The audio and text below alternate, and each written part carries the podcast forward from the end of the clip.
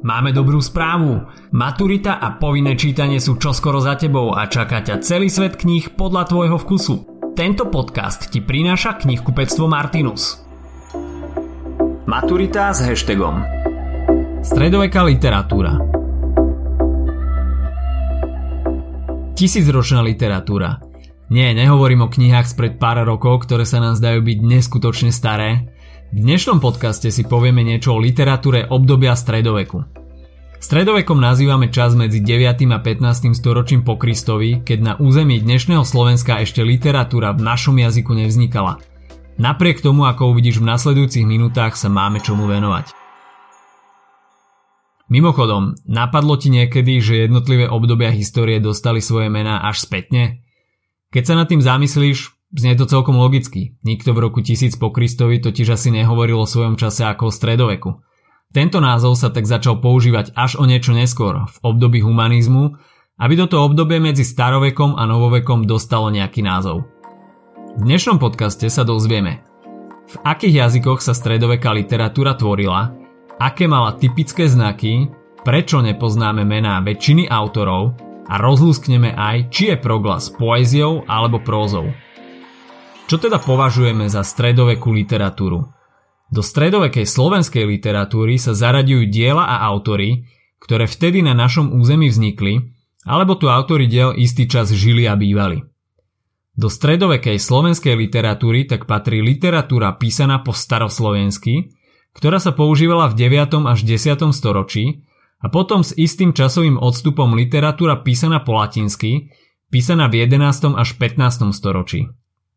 Od 13. storočia k literárnym jazykom pomaly príbuda aj čeština. Medzi znaky stredovekej literatúry patrí používanie staroslovenského a latinského jazyka, ktoré boli v tom čase nadnárodné a univerzálne jazyky. V tomto období neexistoval rozdiel medzi vecnou a umeleckou literatúrou.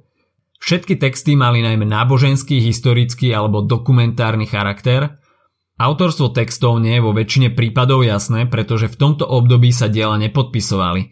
Ich autorstvo sa niekedy prisudilo nejakej autorite, čím mal text nadobudnúť väčšiu vážnosť.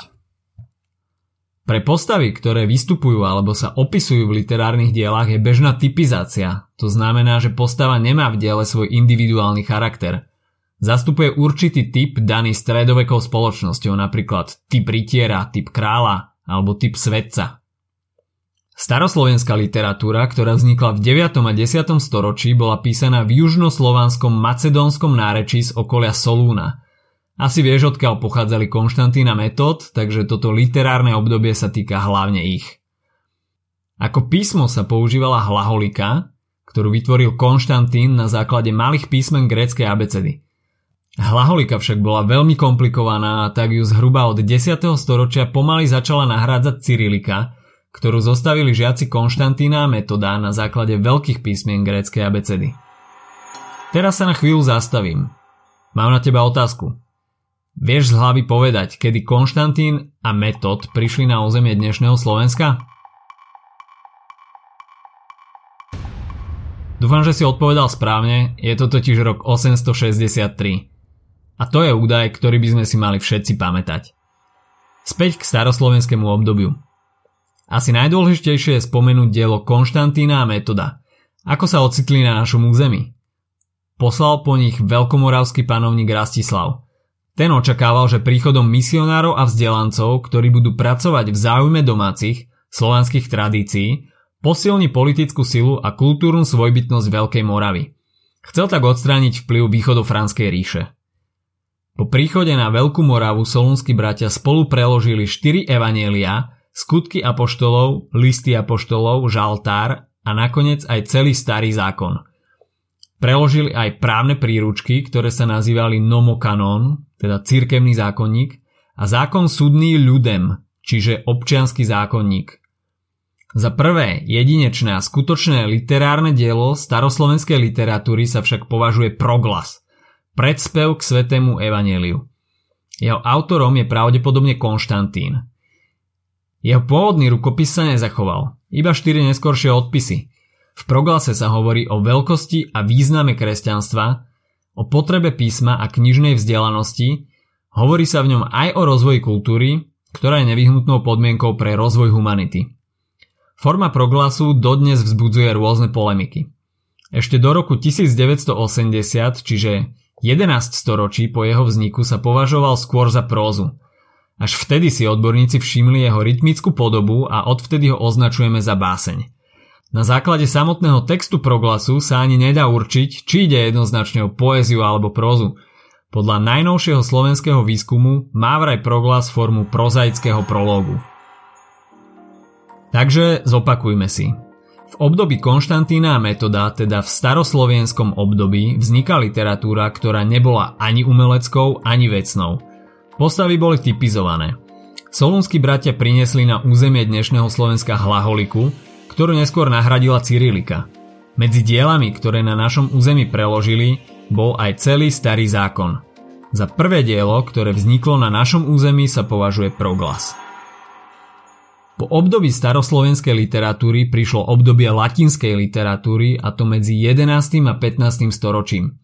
Nastalo vtedy prerušenie kultúrneho a literárneho vývinu z predchádzajúceho veľkomoravského obdobia.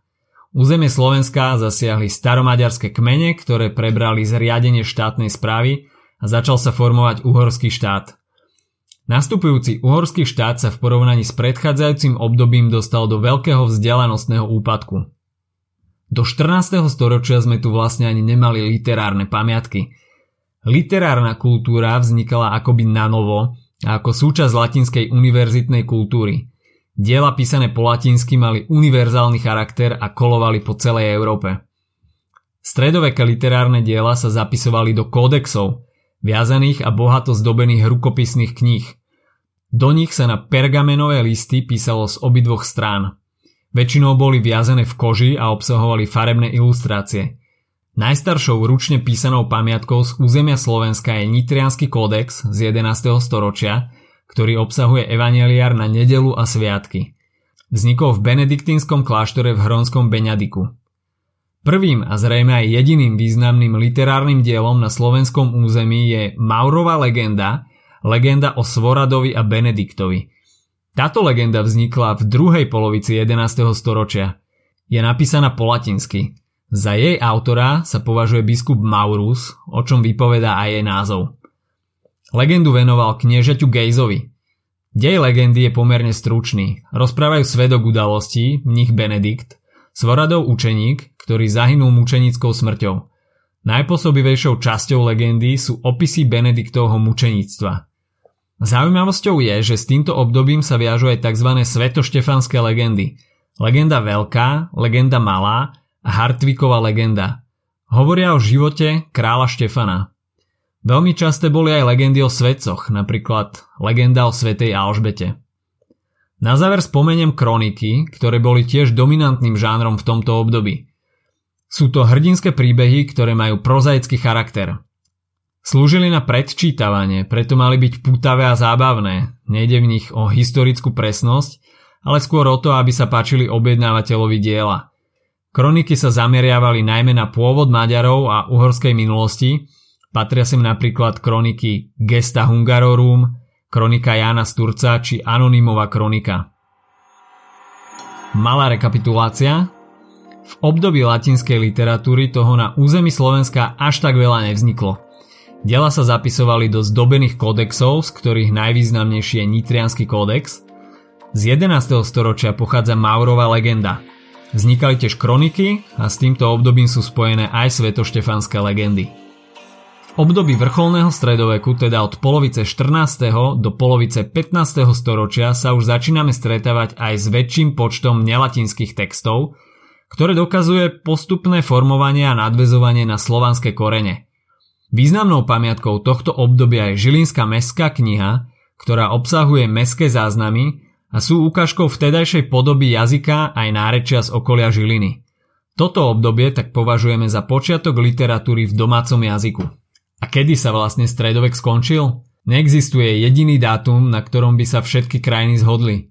Ku koncu prispelo množstvo dôležitých historických udalostí. Z hľadiska literatúry to bolo napríklad objavenie knih tlače Johannom Gutenbergom v polovici 15. storočia. V našej časti sveta bola dôležitá aj bitka pri Moháči z roku 1526, ďalšími významnými milníkmi bola Luterová reformácia v Nemecku či pad Konštantínopolu. Ak sa ti dnešný podcast páčil, nezabudni si vypočuť aj ďalšie epizódy Maturity s hashtagom alebo našej série hashtag čitateľský denník, v ktorej sme spracovali dve desiatky diel, ktoré by si mal poznať. Potešíme sa aj, ak nás ohodnotíš na Apple Podcasts, napíšeš komentár na YouTube alebo dáš odber na Spotify, aby ti nič neuniklo. A povedz o nás aj kamošom. Počujeme sa pri ďalšej časti Maturity s hashtagom.